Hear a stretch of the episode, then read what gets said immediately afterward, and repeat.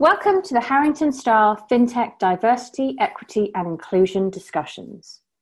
I want to showcase people across our industry who are advocates for change. I love to celebrate the wins, but we know there is so much more to be done to ensure that change actually happens to build a truly inclusive industry.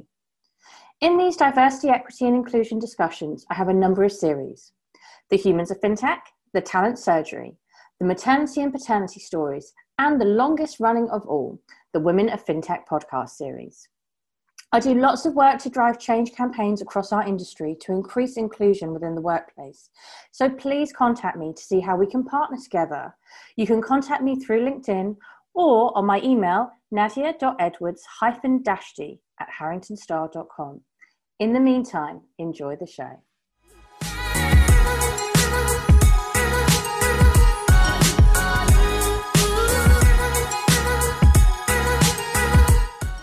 Welcome to the Women of FinTech podcast series. We are here today to celebrate the wins, raise awareness of the challenges, and walk the talk for change across the entire industry. And today we are joined by Angela Yore, the MD and founder of Sky Parlor. Sky Parlor is an international PR and communications company helping senior business people ensure they are adding value to their customer authentically. She works closely with many of the fintechs we know and love, and she makes change happen for inclusion within our industry. Today, I'll be learning about the power of marketing and how Angela has chaired advisory boards to answer the problem of diversity within the workplace through her work with FinTech Connect, the EWPN, and the Inclusion Foundation. So I'm over the moon to welcome Angela. Angela, thank you so much for joining us today. Thank you, Nadia. That was lovely. Thanks for the great introduction. So I'm super excited for you to give us some detail to, to what I've just introduced. So tell us a bit about SkyParlour and who you work with in FinTech.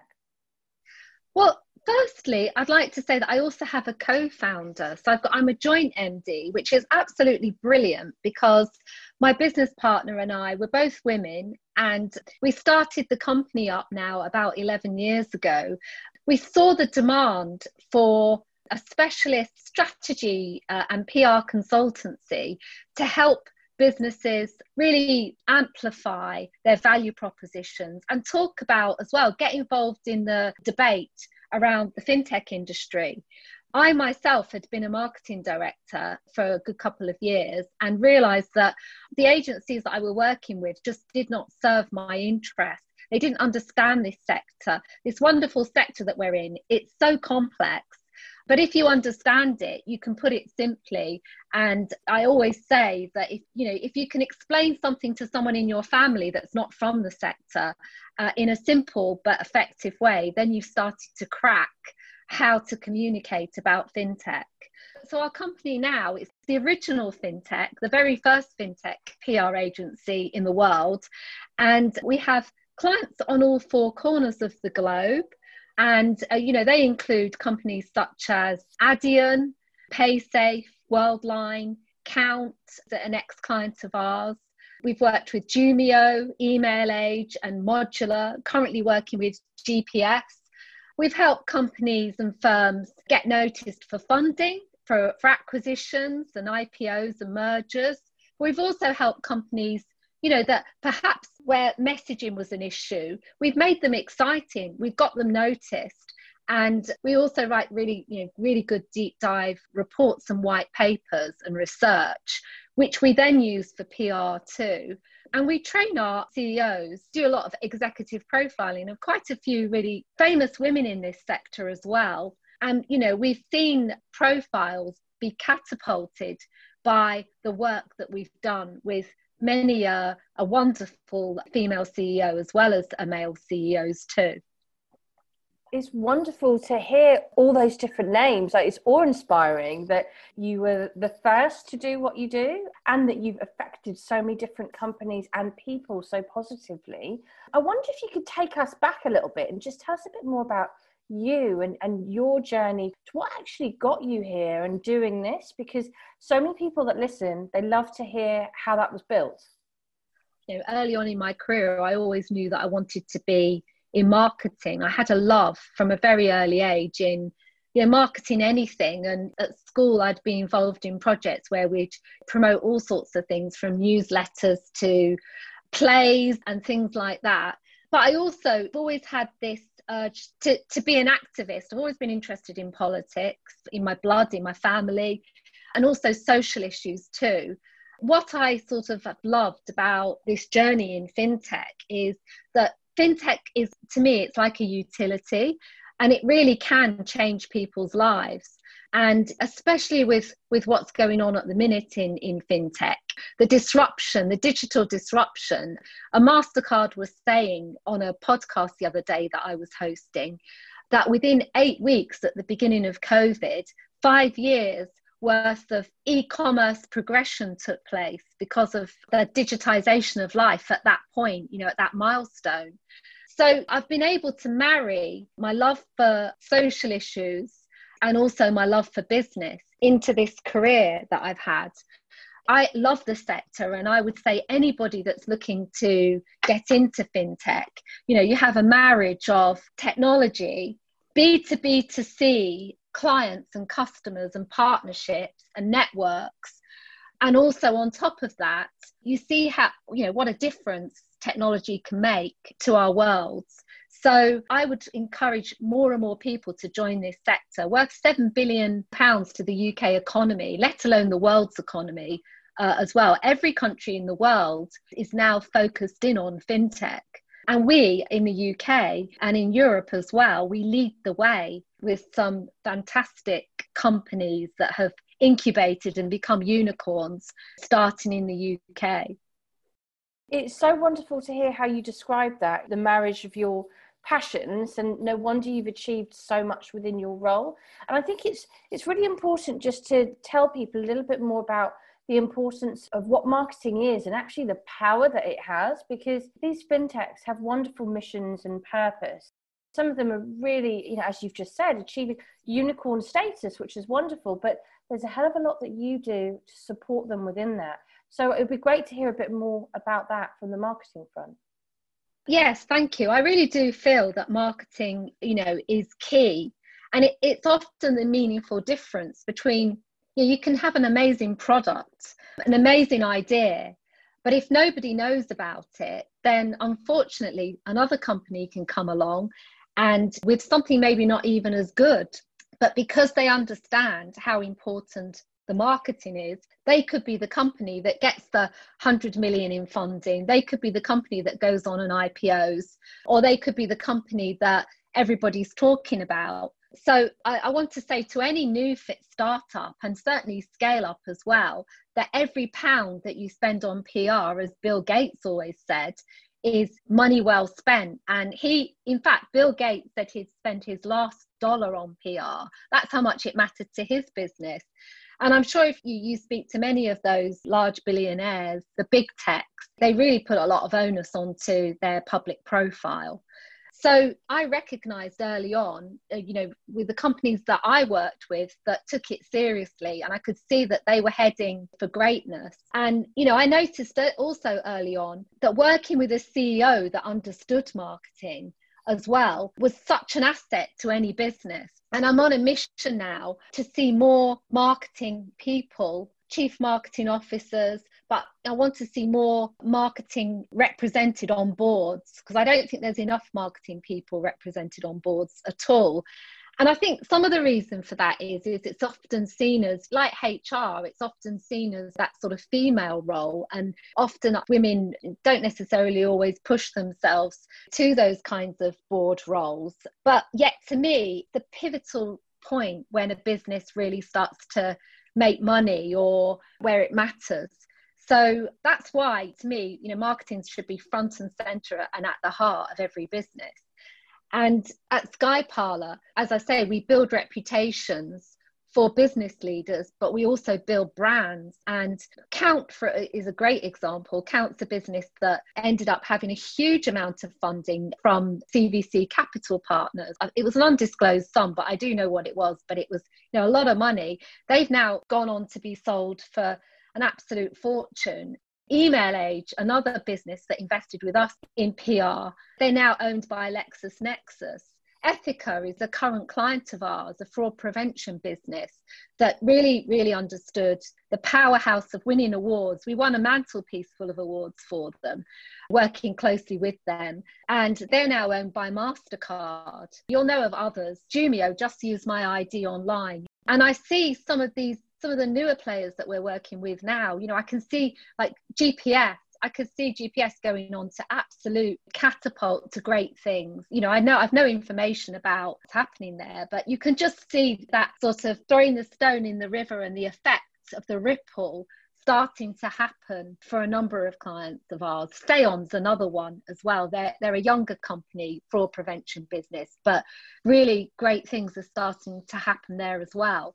And that's all from starting to invest in getting articles out about the industry, talking about how technology is moving on, talking about how we're solving problems in a, in a different way uh, in the sector, and getting heavily involved as well, front and centre with many organisations in the sector. Like I'm on the advisory board of the EPA, have been now for three years, and the, the amount of amazing projects that come out of the EPA and some of the policy PR we done a fantastic piece of PR as a result of uh, the FCA suspending Wirecard last year, which got noticed globally and had a real impact in terms of lifting that suspension as well. And that's when you see PR and marketing making a huge impact in the sector it is wonderful to just hear the pace and the excitement of which you describe all of this. Like you've just shared with us so many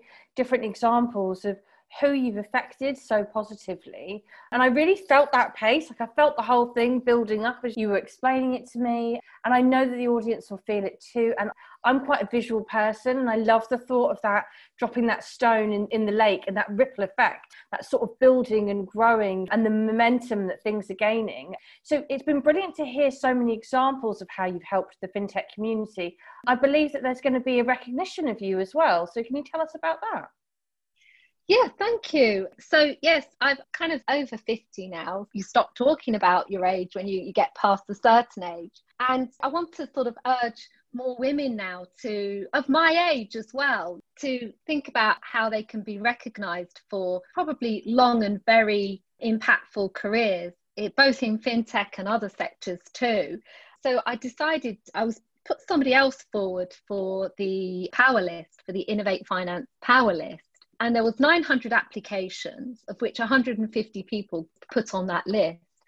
And i'm really sort of quite humbled to be put on that standout 35 list so the, the top 35 and i guess when i started writing the submission i think like anybody start to write down a lot of the things that you may have impacted or been involved with it's then when you start to sort of see the little part that you've played. So, mm. you know, I urge everybody to really think about if you look back on your career or even if it's a young career, it, it doesn't matter because you can make an impact in a short period of time. But, you know, it's there. These things are there so that other people can think, well, if Angela can get on the Standout 35, I'd like to think maybe I could as well. So I'll apply you should apply, Nadia, for it because you're doing a great deal for our sector, bringing in people, great individuals with huge talent and skills, which is something that is very much in the middle of the Kalifa report at the minute that they were just discussing the importance of the talent and skills in this sector. And you're front and centre involved in getting amazing people into our great sector it shouldn't be underestimated how important that is. So, the peripheral services that sit around fintech, the strong powerhouse of PR and marketing consultants, of which I know many brilliant ones, the really great search agencies that are out there, not just taking people from one company to another, but bringing young and new and fresh people into the sector as well and looking at that matchmaking you know who works well in other sectors who translates well into fintech. And i'm sure there's lots of types of people that do as well. So i urge you to perhaps uh, enter next year nadia.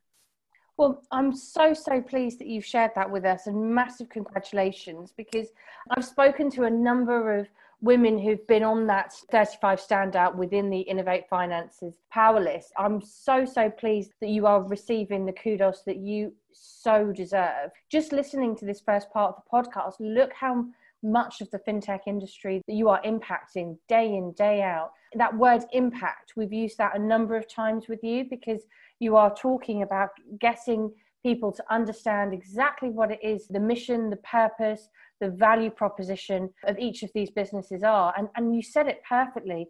There are some amazing businesses out there that don't market themselves properly, so people don't know what they're doing. Whereas you're really opening people's eyes to the potential and the power of these companies, and it's amazing to hear.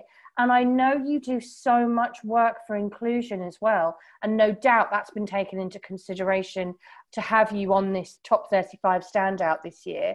So, could you tell us a bit about that side of things in terms of the inclusion work that you do?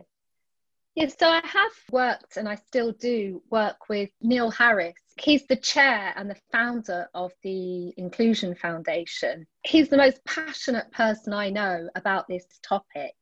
And so much so that much of what he does, I don't think people realize the weekends in the soup kitchens. And he doesn't just talk a good talk about it, he really walks the walk. And working with as well the Emerging Payments Association and with the great Anne Pietlokalon, who did and done so much for the Inclusion Foundation set up an organization which is a community interest company that is looking at ways to get the fintech agenda how fintech innovation can solve the inclusion of which nadia there's billions of people worldwide. You know there's over 13 million people in the uk that are financially excluded from banking then there's people that are underserved, which is a, a, huge number of people that, you know, are not served right by their banks. And the reason being is, is because we didn't have a lot of choice because there was a certain number of banks out there. And one of the great things about open banking and about PSD2 is that opening up of the sector. So all of a sudden we're seeing much more competition coming into the sector and many companies like there's a fantastic company called Algbra but many others as well that looking at banking for all and democratization of banking and one of the things that the EPA has just done, and also the Inclusion Foundation, is they've just released a report all around affordable credit. Because one of the, the big problems with COVID is many people were put on furlough, people in certain sectors, you know, the lower paid sectors like hospitality, lost their jobs. Many of those women as well losing their jobs. And, you know, with that, you know, how do you then borrow for some things are necessities. These aren't for the extras. These aren't for the nice to haves like a new sofa. These are just to get by. And this report covers many of the, the companies out there and innovations out there that are actually helping people borrow in, in a very affordable and a bite sized way where people can pay back. So it's giving people a hand up rather than a hand out so they can manage their finances with longevity. Last year, we launched the Inclusion Foundation and we came up with the hashtag Financial Inclusion Matters.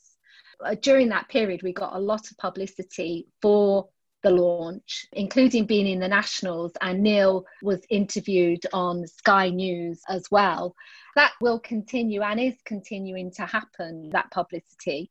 And we really want to get to the people of influence, and we are getting to the people of influence to keep the agenda of financial inclusion front of mind, and also making sure that when new fintechs are creating products, that they're thinking about everybody. They're not just thinking about certain segments of the population, but you know they're thinking about those that at the minute could be included. That's why it's a fintech initiative because fintech has some of the answers to the problems out there but often the charities or the people that need those products don't know where to go to find them. So the inclusion foundation very much is an awareness company and charity to make sure people are aware to signpost them to the right types of products for them. And it works very much with government works with uh, lobbying groups it works with charities and other companies that have affordable credit options as well to sort of join the dots amongst all the groups and galvanize that awareness. I think it is absolutely no wonder that you are part of Innovate Finance's 35 Standout, having heard that, plus everything else that you are doing. What I love about this is that anytime I do one of these podcasts, I always introduce it as we're here today to uh, celebrate the wins, raise awareness of the challenges, and walk the talk. So I really love it when people are action orientated, they're busy, they're busy making change happen. They're not sitting here talking and philosophizing about it or thinking how we can change people's mindsets.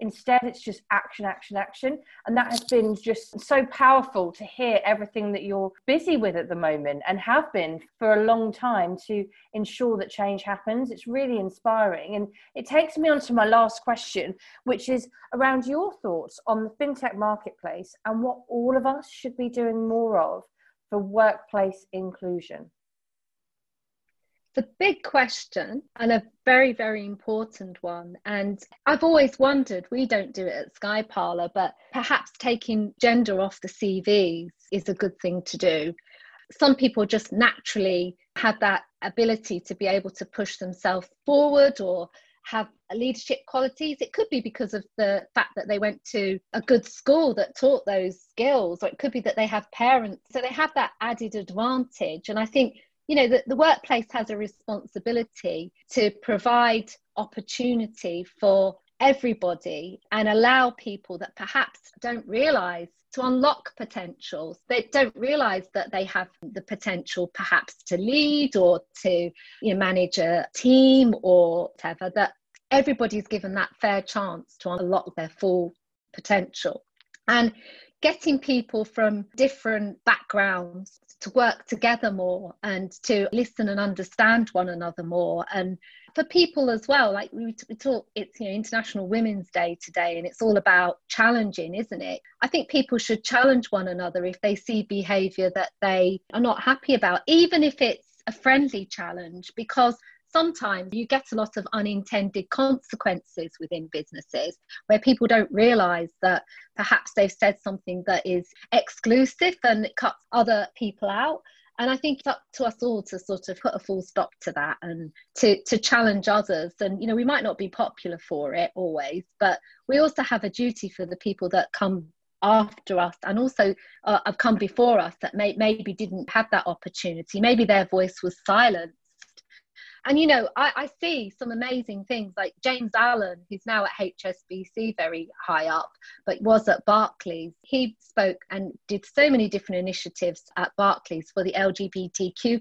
community and also for equality, having whole conferences, internal conferences, bringing people together and workshopping on certain issues and how to handle certain issues or how to promote from diverse walks of life. It's very inspiring to get people like that to come and talk about the possibilities and, and some of the, I guess, the glass ceilings that he was able to break through and he's helped others within his business break through. And also working with organizations such as the european women payments network ewpn and martha and uh, regina and naja and andrew and people like that that really fly the flag bringing awareness posting on social media about what they're seeing and how things should change. And it's starting to become mainstream because people have been brave and they've helped others, but they've also been brave with the issues. They've not been frightened to say the obvious, say the elephant in the room about what's happening. More and more of us now are feeling like we can be brave too. And, and we have to listen more listening's the the key isn't it to creating change you know we may not always agree but we might get to a better understanding if we keep listening denise g and her team at findexable simon as well at findexable have started a diversity radar in which chargebacks 911 monica eaton cardone and joanne dewar from global processing services gps hmm. have both got behind as well. Honestly, that the people from such important walks of life when it comes to diversity that are involved in this initiative. And they've started this diversity radar, and many countries are so bad at putting women on their boards. I mean, the UK, we, we have only 17% of boards are, are made up of women. In South Korea, it's 2%. In Norway, it's the best in, in the world at 39%. They're doing really, really well in the, in the Nordic countries. But this radar is actually measuring how many female founders we have in fintech globally. So once we can put a stake in the ground and say, this is at the minute the number of female founders there are, or female CEOs there are, or female board members there are, we can actually then deal with where we are when we know the true stats. So it's, it's such an empirical, statistical, and smart way of making change in the future. So I really would love your listeners to know about that. And if anybody, any company wants to support the diversity radar, to get in contact with myself in the first place, and I can put you in touch with the team there. Um, because they're always looking for more people to support it and get behind it and know about it as well. Yeah, and I think that everything that you've said there is such tangible action that we can all take away from calling out when we see or hear bias to being braver so that things become more mainstream. That we can't leave it to others to fix. We all have to fix this. And I think it's great that you've spoken about things like challenge one another. And that doesn't have to be aggressive. It can actually be a nice conversation when you call somebody out on something. It doesn't need to be that it's negative. And I loved how you said giving people a hand up not a hand out. And that's a brilliant way of putting it. So I've absolutely loved speaking with you today, understanding more about Sky Parlour, massive congrats about your accolade with Innovate Finance and being a standout 35 woman of fintech. I've loved having you on today's podcast and thank you so much for sharing all your knowledge, all your thoughts, and all your actions.